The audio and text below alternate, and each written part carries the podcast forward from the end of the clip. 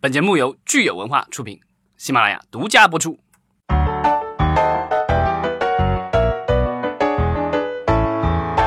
欢迎大家收听新一期的《影视观察》，我是老张，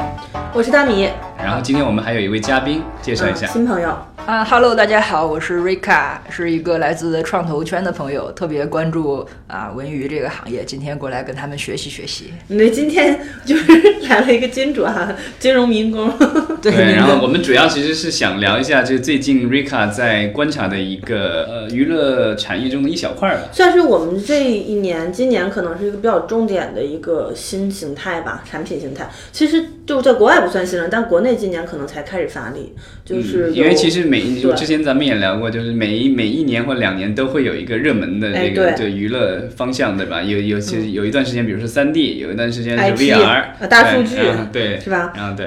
然后现在我们这一次想要聊的是这个 MCN，对，就 MCN 到底是什么？这个词儿听起来特别的舶来哈，就是嗯，其实它就是跟短视频和 PGC 其实有那么一点点关系，但是 MCN 的这个形态的。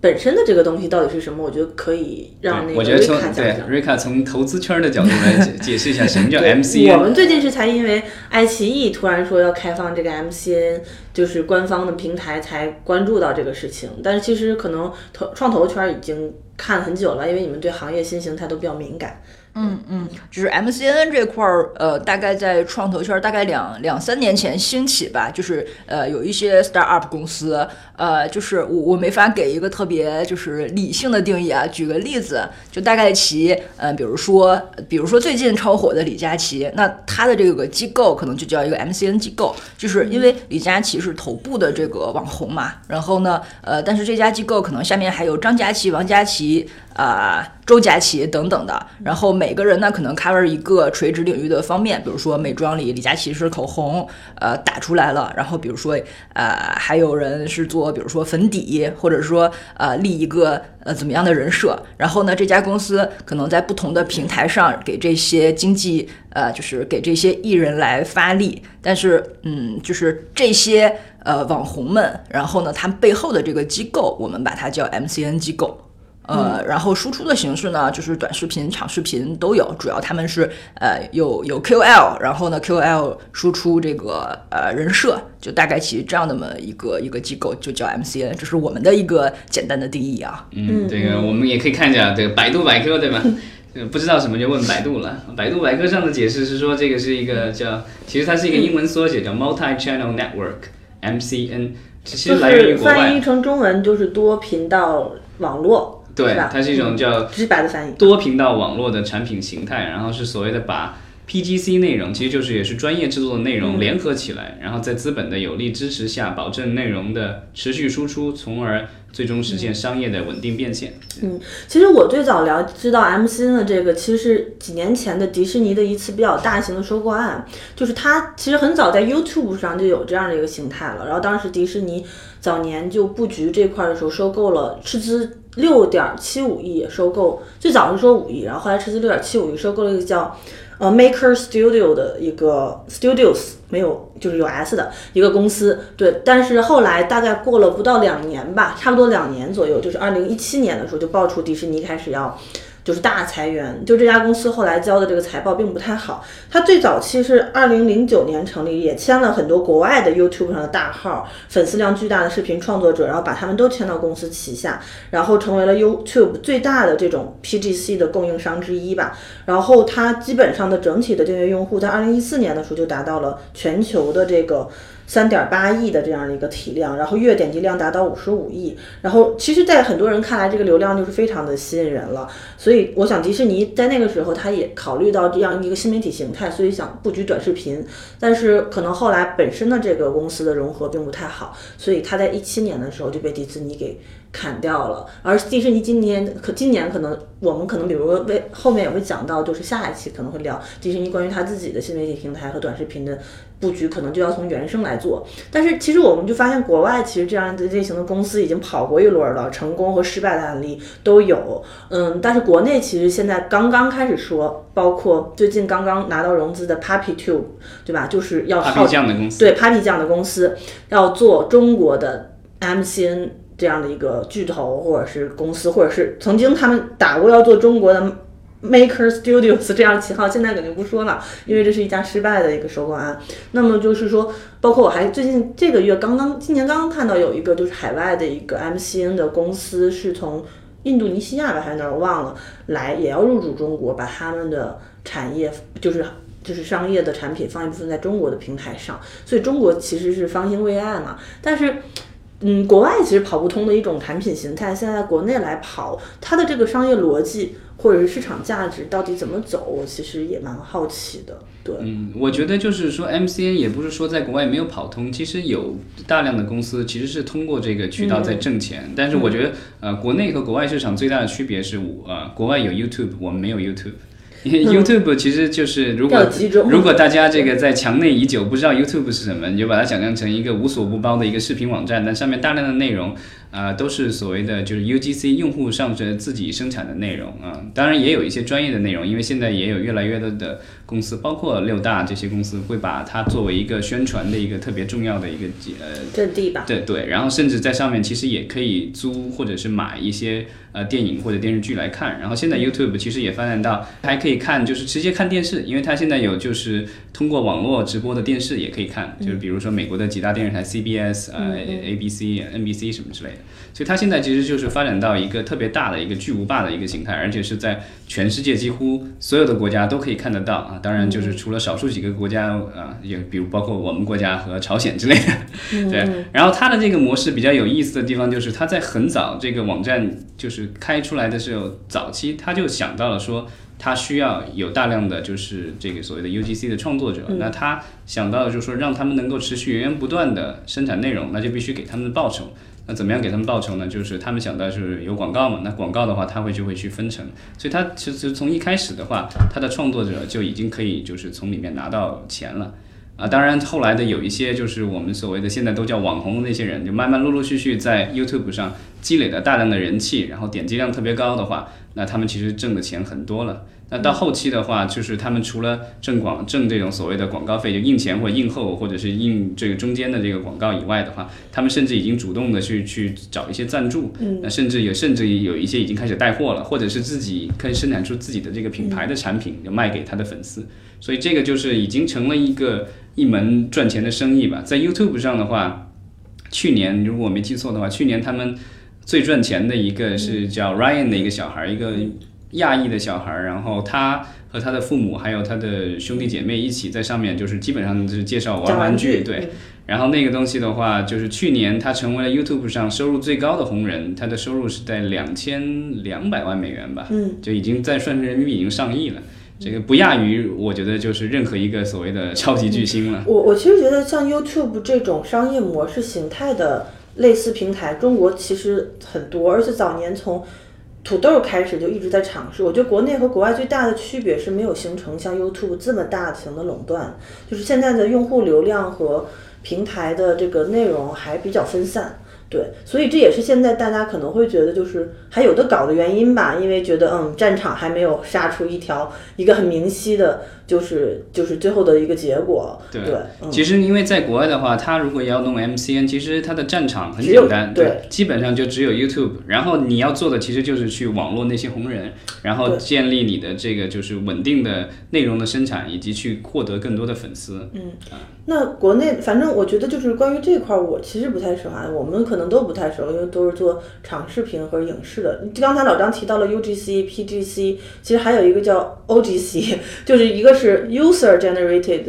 Content，用户原创内容；还有一个是 Professional Generated Content，是基于平台做的，但也是那种就是呃相对来说专业的。我们可能做的更偏向于 OGC 吧，就是专业领域内容。就是创造更多长视频啊、剧啊这种电影啊的供应商这种，所以我觉得。那块儿的商业模式，可以看你从你们上头片的观察，可以跟我们讲一讲啊，啊那个 MCN 他们公司本身哈，到底是怎么赚钱的？对，呃，其实有一家 MCN 公司，就是它早期是 MCN 公司，发展到现在，在资本市场上还蛮认可的，是如涵，就是刚刚要上市，它底下就是最有名的是张大奕嘛，就是做服装，他也是一个头部的 KOL，在这个微博，在这个微博上。对，这个是蛮成功的。然后我先把这个话说回来啊，就是先说一下这个一般来说他们这个盈利的这个路径。嗯，一般首先他们还是呃生产内容嘛。那第一步的这个变现呢，可能还是内容层面的一个，就是呃接广告。简单说，就是当它流量起来之后，内容还比较过硬。有一定的这个，就是当把一定的听众转化为粉丝的时候，那他可能就能接广告。然后呢，这部分的广告呢，就是把粉丝再转化为这个。相当于就是消消费者吧，这是最简单的呃变现的方式。那后面呢，可能还有两条路，一个是有一些 KOL 做着做着，他内容确实做得越来越好，然后然后呢，他也比较倾向于持续的把这个内容做深。那可能他再往后面走，他不愿意说去带货啊等等的，那他可能做成一个。知识付费型的一个一个这样的生意，就是说，呃，它的粉对内内容付费，就是再再再往上一点，它就叫知识付费了嘛。然后呢，比如说他做他的这个社群营销，然后去卖课，然后通过这个课的这个分销体系。啊，就是来来去来去赚钱，这是一一个一个途径。然后还有另一个途径呢，就是就相当于去就是流量，然后去去卖货嘛。然后呃，他这边是用户端，然后他去对接一个可能能给他供货的，因为现在有很多。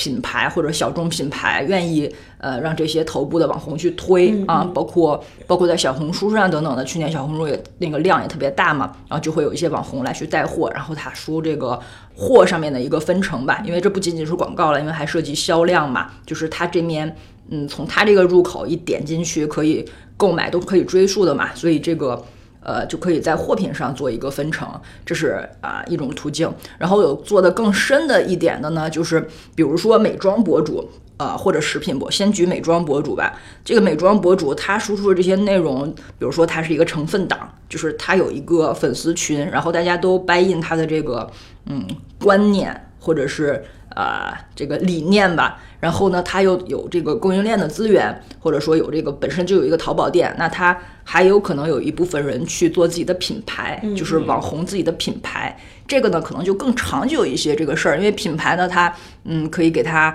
呃慢慢，就是每个人心里可能就是美妆博主心里都有一个呃品牌梦嘛，就是这个以以自己的名字命名，或者说嗯。对，做一个品牌的矩阵，这这也是一条变现的途径。当然还有，比如说，嗯，其实像 Papi 酱在一六年的时候拿到融资，嗯，其实大家开始投的也是，呃，他这个人和他这个持续输出内容的能力嘛。然后呢，他拿到钱之后，后来就是把这个公司做大的时候，他就往一个标准的 MCN 这个公司去运作了。就是除了 Papi 酱之外，他自己又去孵化，比如说 Papi 酱是一个生活日常类的一个一个网红嘛，它涉及方方面面。然后呢，他的这个公司里面可能两三个人。呃，就是来支持一个新人，这个新人可能是有有人说电影，比如说那个张猫，他是说电影的。然后呢，有人说食品，然后有人说母婴，有人说汽车，就是在每一个细分的赛道里边，可能再立这么一个 KOL，然后两三个人来支持这个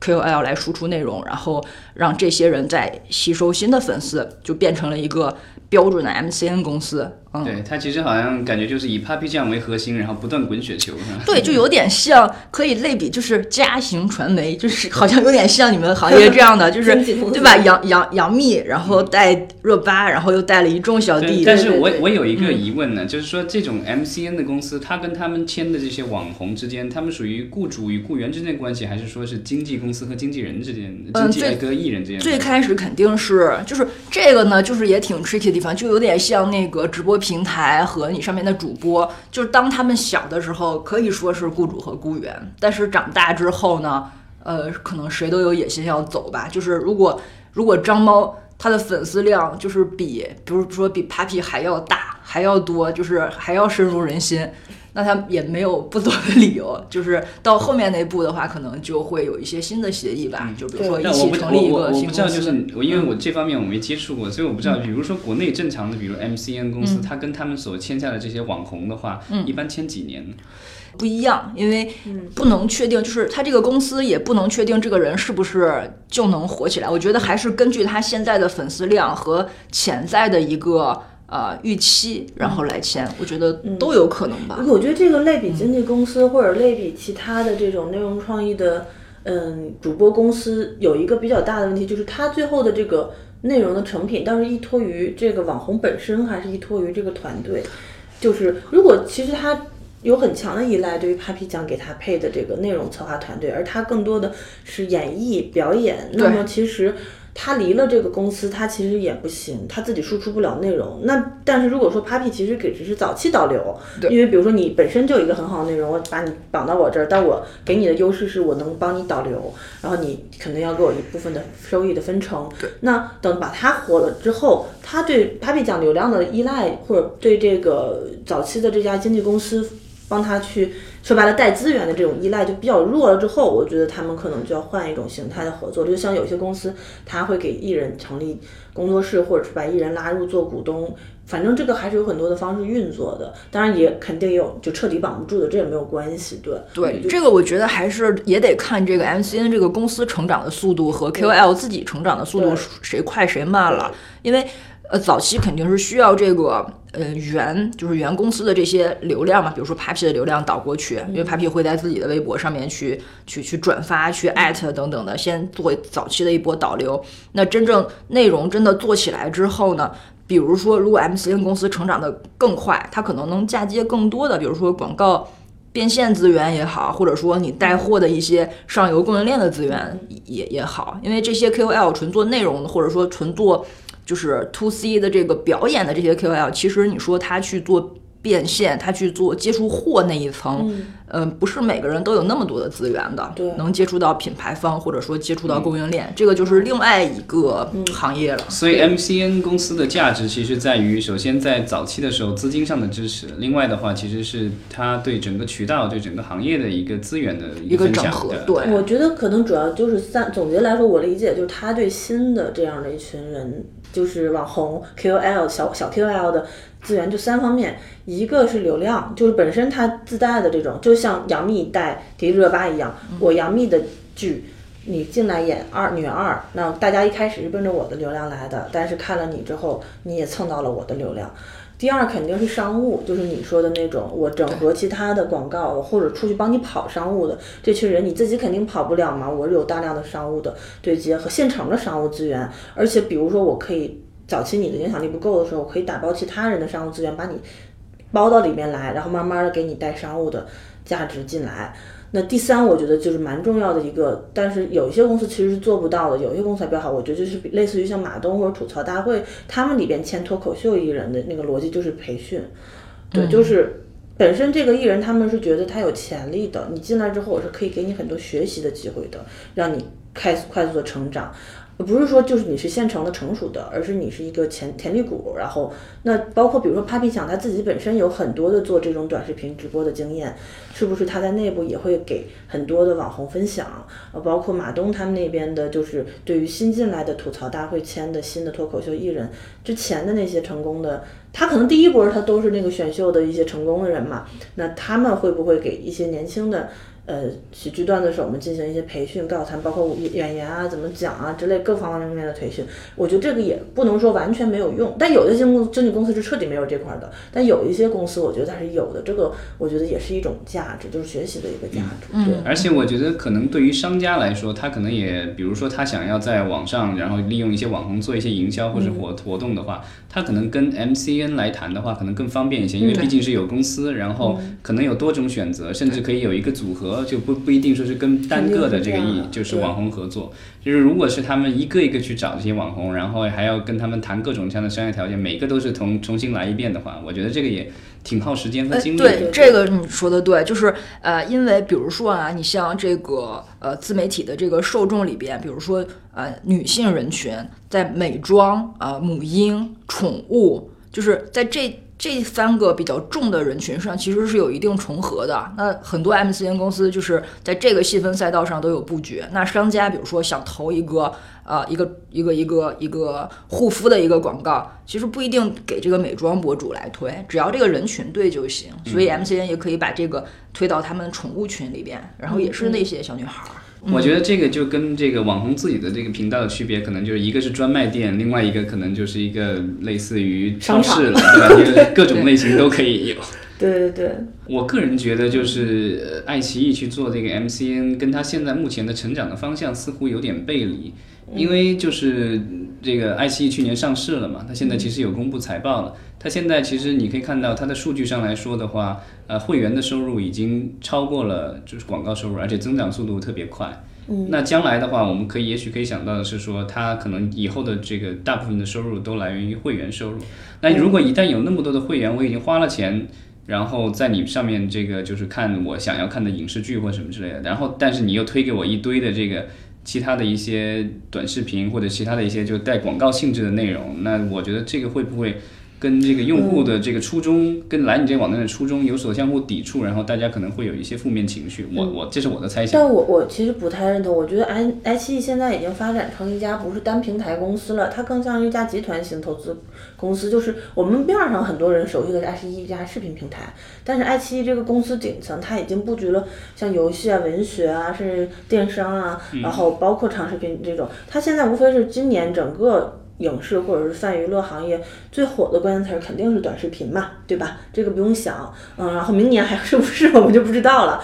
那 MCN 是一个短视频的整合形态的一个公司体，那我觉得爱奇艺无非就是想占个赛道，至于他会投入多少精力啊去做，没有，我我们都不知道。但反正他把这个口给你开了，他让吸引一部分人进来，未来会不会拆？如果做好了，他也许可能就会拆分；做不好，对他来说他也没啥大的损失，因为他基本上现在做的就是一个。开了一个可能性吧，在这个平台上。嗯，但是对于很多的行业，就是他这个平台曾经的合作者和根本就是，比如说传统 MCN，他们一般都是在短视频平台上玩的，根本就不会关注爱奇艺的这波人，就是发发布了一个信号。那对于这些这些内容供应商来说，他们就对这家平台的这个信号，我觉得得有一个比较清晰的认知才行。比如说，可能传统的在抖音上做，那他们。觉得爱奇艺做这个事儿对他们来说的价值，它的转移阵地的价值是什么？然后那传统的那些不做短视频的公司，他看到。他们的老合作伙伴们，爱奇艺今年都不怎么投钱给他们了，所以今年整个长剧都不好做嘛。然后看到爱奇艺要做这个事情，他们也会考虑转型。但是这个转型的风险和危机，很多人是不认、不认清、认认知不是很清晰的。因为大多数人就是拍个片子，好像拍个四十分钟和拍四分钟，我拍十条没什么区别。我觉得这个其实逻辑是完全不一样的。对于投资人来说，有价值的 MCN 公司，你们一般会看重什么样的基因？嗯，哎，我想顺着你刚才说的，就是爱奇艺的这个爱奇艺的这个事儿。啊，就是说，呃，确实，爱奇艺从我从用，无论从用户的角度，还是从比如说哪个角度来讲吧，它都是一个我看长剧，我去我去付费的一个平台定位就已经对，是一个平台。但是它之所以做这个事儿呢，我觉得它也看到了这个市场的这么一个竞争激烈的一个一个一个点，因为腾讯跟头条两家在这个短视频上已经。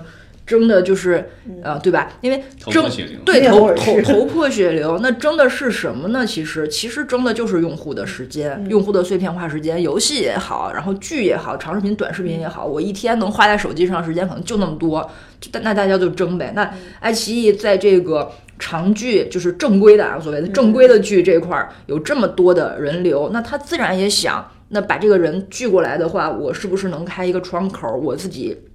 也也做这块事儿，呃，来来吸引这些用户更多的时间，而不是关掉爱奇艺之后，大家看累了，马上就去打开抖音，然后马上就去看微视。对吧？他他他肯定天然有这个想法。那对于一些 MCN 公司来说，其实我觉得，呃，爱奇艺这个平台呢，反倒也是一个机会点。我觉得机会点在于这个内容的匹配性。你看，好比抖音吧，呃，我还是挺喜欢在抖音上，因为抖音它是一个智能算法推荐的这么一个系统。就是我我我我不喜欢看小孩的东西，每次给我推，对吧？我就会长按点我不喜欢。然后我喜欢看宠物的、游戏的，然后以及影视的，就是简单的。一些影视的一个什么一分钟总结呀，然后什么今年奥斯卡的呃一分钟的一个一个一个 brief 啊等等的，这个内容其实很适合做，就是他把那个那个时间就是人说话就提速嘛，就是做成短视频的形式。那我就得去训练抖音，就是训练训练训练，我一直摁喜欢喜欢喜欢，它可能越越推越多。那其实爱奇艺对于整个它比较擅长的，它这个平平台调性这一块，它本身就是影视的这个元素比较多嘛。那也许比如说 MCN 公司，它本身它就孵化了一些这样擅长这样内容的 KOL，反倒这个是目前针对于这些公司来讲的一个红利期，就是爱奇艺的这个平台，它一定会在早期的时候会做一些导流嘛，一些一些引流，这是流量红利嘛，相当于，所以。当年微博红利的时候，在微博上起来了一堆红人，包括张大奕，对吧？然后抖音平台火的时候，他去导流的话，那李佳琦又起来了。这个其实是吃平台红利的。嗯，那在抖音上没再出现张大奕，对吧？你在微博时代，李佳琦也不红。嗯，李李佳琦以前他就是做这块的，但是也对吧？到今年红，那他也是吃到平台红利的。所以我觉得 MCN 公司来讲，爱奇艺只既然发力在这儿做了，就别管它。是不是能做好啊？因为它运作短视频和运作之前的那个正规剧，可能还是应该是两个两个团队，应该是就不管它是不是能做好，但是我觉得对这些 MCN 的公司来说，倒是一个机会，可以把内容往这块儿来做一些投放，因为人群可能更对吧，更精准。对，然后我其实去那个就是呃爱奇艺的这个 MCN 的页面上看了一下，然后它有一个这个号召大家加入的一个宣传的这个。呃，有有这个一部分在这个网页上，那我看了以后，我就感觉这感觉特别像那个就是那个百度上面的百家号的感觉，嗯，他管这个叫爱奇艺号，嗯，加入爱奇艺号，全平台资源合作共享，然后告诉大家有什么样的你在上面可以得到什么样增值服务，然后利益共赢，然后推广可以得到曝光，然后。有一个展示效果，我觉得这个其实是不是他从他的母公司百度那儿就是也会借了一些？对，因为现在你像头条号、百度号，就是对，都是在在在学。你看现在我看它上面的内容，大部分还都是就是还是 PGC 居多吧，你就能看出一些 PGC 的痕迹。嗯，然后但是吧，我觉得这个定位呢，也也看爱奇艺怎么给它这块定位了。反正我在爱奇艺平台上去看短视频，我看一些游戏，我是觉得有点奇怪的。对，我我最喜欢还是在这个平台上能看到一些跟影视相关的短视频，这是我从用户的角度来想的。他他他教你怎么打哪个英雄在王者荣耀，教你那个狙怎么去弄那样的短视频，我觉得出现在爱奇艺的这个平台上，除非他。爱奇艺在做了一个短视频的一个 A P P，就是单独出来了，不要放在爱奇艺自己的那个里边去。嗯，我从用户的角度，我我就不会觉得被打扰，或者我会觉得混乱。我我比较刚才同意那个 Rika 的一个观点，就是说，我觉得其实对于所有的公司，不管是线上还是线下的公司，在现在这样一个市场环境里面，我们发现其实整个商业模式都是在变成抢占消费者时间的逻辑。那么，其实线上公司的话，像爱奇艺这种。其实也就是属于他想，我觉得他这个一个转型的机会就是属于，嗯，比如说社区化，对，他就是用户运营，从内容运营转向用户运营。而我这就是因为这次他 MCN 也给他提供了一点点的这种类似于有点像 Facebook 后台那种的数据的监控的一些平台，甚至未来不知道会不会像微博啊、Facebook 啊或者百度的这个广告投放一样，还可以给你直接进行投放的，就是后台建设，那我就真的彻底不用管了，我只是。给你开放后台就行了，运营都你都可以在我的平台上完全运营，然后我们分账呢，就是按照一个签约的契约进行实时分账，那支付都是第三方机构来做，我都不管。那它整体要做的其实更多的是用户的运维，保保护保证我用户在这个平台上的月活，然后也那个至少不掉粉，然后以及新引流。那么它慢慢这个平台上积累的用户的呃。活跃时间更长，然后流量更大，这个对一个互联网平台来说，它就已经足够了。那么就是，如果它原现在只有一种单一的或者是比较少的产品形态的话，就是碎片化的时间，现在对很多人来说就越来越重要了嘛。我们看长剧啊什么的，就是还现在都有很多人会切成 cut 来看，是吧？一段一段来看。所以我觉得刚才瑞卡说的，他还希望能够在大家看长剧的间隙。也把用户留到我的平台上，就是类似于我打开我的爱奇艺，我可以玩一天，在上面什么都能，就是玩一玩哈。那我觉得它可能类似于 MCN 的这种短的 PGC 的这样的一个碎片化时间的抢占，也算是一个布局。你比如说我，其实我平时就是玩豆瓣和玩 B 站比较多，我发现这两家平台也有一个比较大的特点，就是虽然他们上面有内容，但是他们强内容运营。现在在做一些尝试，但并不是重点。还他们早期和粘性特别高，还是靠的是用户的运营。包括我跟他们平台内部的运营人来聊，他们的核心竞争力就是一个垂直、垂类用户的深度运营和强粘性和强活跃度。那像你刚才瑞卡说的，就是起码爱奇艺有一个大垂类是影视这样子的一群人。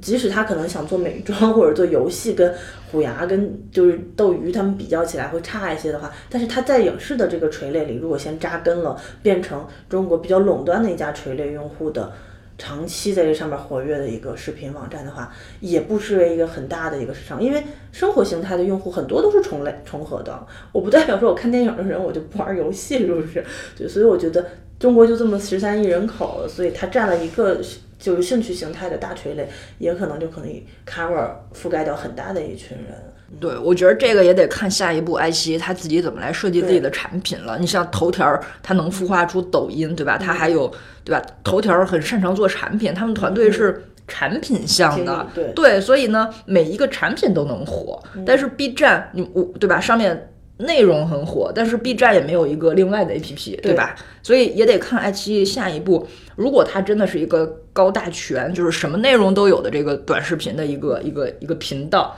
我我我我自己我我不不我不觉得他在自己的那个 APP 里边我觉得像 B 站和豆瓣最重要的一个点，他们做的那么好的问题的点是，他们是运营向的，他不做做新产品，他新产品开发基本都比较烂，豆瓣开新模块都很烂，但是他们特别重点的就是他们的创始人都是重度的文艺青年和二次元用户，而且持续在更新，哦，所以他特别特别的抓得准他所打的那个垂类用户的心理，所以基本上他们选内容和选运营玩法都玩的比较好。嗯，那那像你说的头条，它几乎都是去运营团队了，都完全是 AI 运营对后边。对那它的点是重产品开发，对也可以大数据的这个时代也可以做到很好的用户体验。对，那么我们想说，爱奇艺它占的一个红利是什么？那这个红利在未来的市场竞争上。是不是足够强，而不是说我只占了一个赛道我就可以了？对，因为这个赛道其实我们也聊了一些传统 MCN 的朋友嘛，就是觉得其实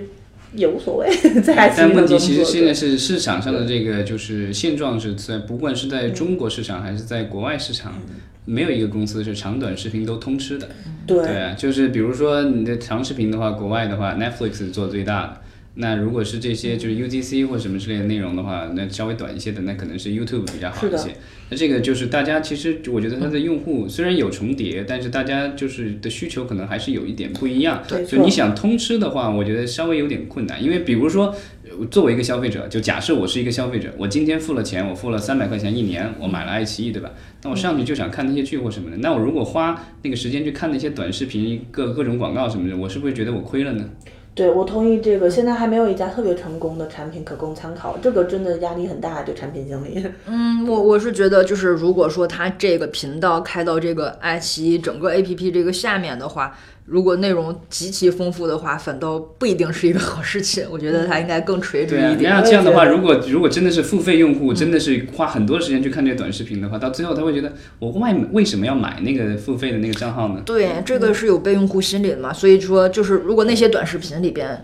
基本上还都说着影视的事儿，那那我还是喜欢在闲暇之余看完剧的时候，到那个频道里边去刷一刷。对。对而且你看，现在今年从年初，从去年下半年开始，西瓜也好啊，头条他们那些呃，都号称要在短视频平台上开始做长剧了。其实他们内部也就是梳理的非常的艰辛。对啊，这我觉得这个就是。你才一开始定的那个方向，然后现在你要突然转向，而且要同时两条赛道都要跑的话，这个有点艰难。其实包括就我们其实说不说长短视频的赛道，爱奇艺或者中国所有的视频平台，当之前也很想吃两条赛道，就是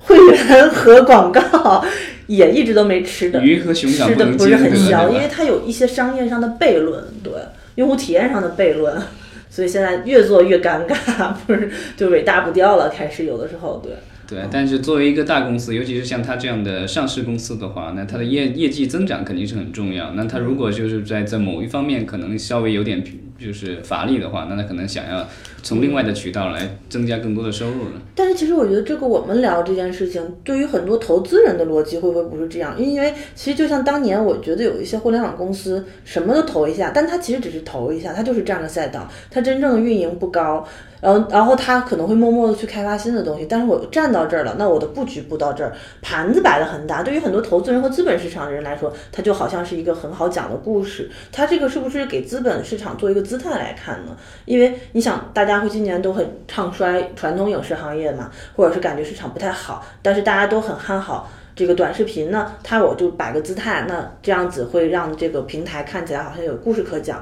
即使不成功，但是也没有特别失败的案例吗？是不是没有特别失败的案例？对于投资人来讲，是不是就是一个可以画大饼的一个一种说玩法，对，有可能吧，可以给广大股民一个交代，因为它毕竟已经上市了嘛，吧？对对对，我占了这个赛道，这个赛道又是一个成长期的赛道，哎，那但这这个其实就是其实也取决于他们到底要真的是多少真金白银投进去，因为如果是这个东西暂时不挣钱，然后你要大量的投入的话，那这个其实对你的这个整个股价也不是一个好的影响。但其实你看哈，当年我们这个行业出来的时候，很多公司都过来站赛道，有几家公司真金白银的去投呢，也不过是当时进行一个转型的时候不知道做什么，而且所有的公司在站，我不站，我看起来我好像就会在，这个但但这个的问题就在于，就是说，其实这些短视频什么之类，现在已经有几个相对成熟的平嗯台。那如果你不是说砸很多的钱，真金白银把人吸引过来的话，人人家为什么要过来呢？但是还有一个逻辑，就是我之前看过一本书叫《创新者的窘境》嘛，就是他现在先站着，这个不影响公司的本身，但他可能会去开发，真正把真金白银投到一些其他东西的开发上，就跟当年其实微博起来的时候，很多公司，包括互联网，包括 QQ 的，他们阿里啊什么都做那个微微类似微博这种短的这种。呃，叫什么呢？那个年代叫什么忘记了。也也也都叫微博，啊，对，吧？类似微博的东西。腾讯微博、但其实他们内部都没有投很重的运营去做这事儿，而而是他们默默的去开发了微信这样的产品形态的东西。对，然后就是只有真正靠这个起家的微博，他一直努力在运营微博。其他的公司就是我先站上的同时，我要去做一款新的产品，彻底的去颠覆你的这个用户使用方式。这个是比如说短视频起家的，比如说抖音，那就是人家的主业，那人家肯定就是一天到晚都在做那事儿。那对于这个爱奇艺来说，它已经有一个很大的一个主业，嗯就是长视频。那它有没有那么多精力和资源去做这个短视频？不是有一句话说嘛，颠覆你这个行业的竞争者永远不是你的同行。对，很有道理，我觉得。对，所以他们先作为一个集团，可能给资本市场交代。我觉得甚至可以从就是公司整体层面的角度来考虑，也许啊，比如说，也许那爱奇艺下一步的，比如说它重点发力的地方，好比说。万一是竖屏剧这一类的，那短视频也许是竖屏剧的一个引流，就是可能他把整个的这块的业务就当一个广告，或者说就当一个营销了，并不是说他真的要去投多大的精力，它是从整体公司的层，面，包括下面特别未来可能比较火的，等到明年，也许五 G 时代来临了之后，就强交互什么的，它无非可能先抓一些用户局占个点儿对，对，占个点儿，然后再把这些用户往其他的娱乐形态去引导。因为今年、去年啊，去年可能我们开始玩抖音，哎，好乐啊，开很开心，傻呵呵的，也是一种新的玩法、娱乐形态嘛。但是可能明年大家对这种产品就无聊了，就是。就是懈怠了。现在用户玩这些东西多容易，就是对，无聊。而且而且不但是说就是用户有疲惫的时候，另外的话，因为网红嘛，在网上他们其实肯定还是有很有特点的一些人，但是在我们国家这种监管的制度下的话，甚至在国外其实也有这样的情况，就是有些网红产生了一些不当的行为或者言论，然后最后的话是被被平台封杀，或者是被这所谓的粉丝被被粉丝抛弃。那这个的话，其实就是商业价值从很高突然一下变为零这种状况也是存在的。对那这个我觉得这个其实也是 MCN 公司的一个潜在的一个风险吧。对，因为我觉得这种就是不确定的因素可能更多一些。嗯，因为包括今年，其实我们年初就已经开始看到有很多公司开始搞这种互动剧、交互型的游戏。对。但是现在限限制于手机啊、流量啊、网络的问题，可能等到明后年，整个这个全民互联网的这个五 G 时代的到来，嗯，包括 AR 的更好的去开发，是不是？一种新的玩法会在这个手机端和短视频端产生，我们谁都不知道。对，一一定是的，因为五 G 现在已经很多机构在布局了，对就是呃基础设施阶段以及现在的应用层，然后因为。呃，五五 G 之后就是我没有那么懂啊，呃，但是大概其的 大概其的一个意思就是五 G 之后呢，就是呃很多交互方式就会发生变化，然后网络比如说局域，我们三个人就有更多的对玩法，呃，娱乐层面或者说一些看的这个影视层面都会有一些新的玩法。对对对，所以我是觉得现在呃媒体的新媒体层出不穷嘛，就是新媒体的平台每每年好多对，就不能说每年都出一个抖音吧，但是两三年至少有对都会有一个新的平台出现，所以 MCN 这种就是只要有新的平台，那它一定需要新的内容。然后微博时代的红人在抖音时代不一定红，抖音时代的红人在下一个时代也不一定红，所以就是 MCN 这个业态，我是觉得会。会会会，最起码一直会存在 一段时间。其实我我真的觉得它从一些。就是它可能是一个新的名字，但是它从本质的商业逻辑上来说，也并不是一个特别新的东西。嗯，它无非就是因为现在互联网可能视频的这种上传速度和观观赏这个成本变低了之后，它变成了视频的整合。那当年文字的逻辑的时候，也是一样的操作，就是新媒体大号联合的那种。但是因为文字的上传就是呃流量。那在那个年代还是可以，观众包括观观众看和读文，手机花费的流量的成本还是可以接受的时候，但那个时候看视频可能就或者上传视频就比较费劲嘛。后来就变成了图片嘛，Pinterest 的时代，图片的矩阵整合。现在呢，流量越来越快，越越便宜哈，然后上传速度也越来越快，包括在线剪辑的速度和一些编辑软件也越来越便捷，而且都已经到了移动端这个角度了，都不是只需要一台电脑，拿手机就可以完全完成，随时随地都可以做这种视频的剪辑和传播。然后那可能它就由读，我们就从读文时代到读图时代到视频时代的这样一个转换而已。那未来。我们还会再变成什么？我觉得也不知道，但它其实整个的商业逻辑，我觉得是很类似的。内容的产展示形式在变化，但是我觉得真正的一些商业模型啊，或者是一些玩法啊，我觉得只要大家开放心态，其实有些还是可以很容易的转化过来的。嗯，这个所以就是其实这个行业的话，可能还需要更多的一个。呃，磨合期，然后去发现一个更稳固的一个商业模式。对，而且大家也不用那么紧张，觉得啊，又一个特别特别 brand new 的全新的东西，我就只要从里面找到，呃，可可移植的规律，那我觉得就市场和消费者其实是类似。类似的玩法。嗯，那我们今天的差不多就聊到这儿吧。对，谢谢瑞卡。对，然后之后我们也会持续关注 MCN 行业，然后以以后也欢迎这个瑞卡再回来，我们可以接着聊一些新的。或者在投资圈有没有看到什么新的 投资标的和动向，也可以经常跟我们交流。好，多多交流，多多交流。好，谢谢，谢谢，谢谢。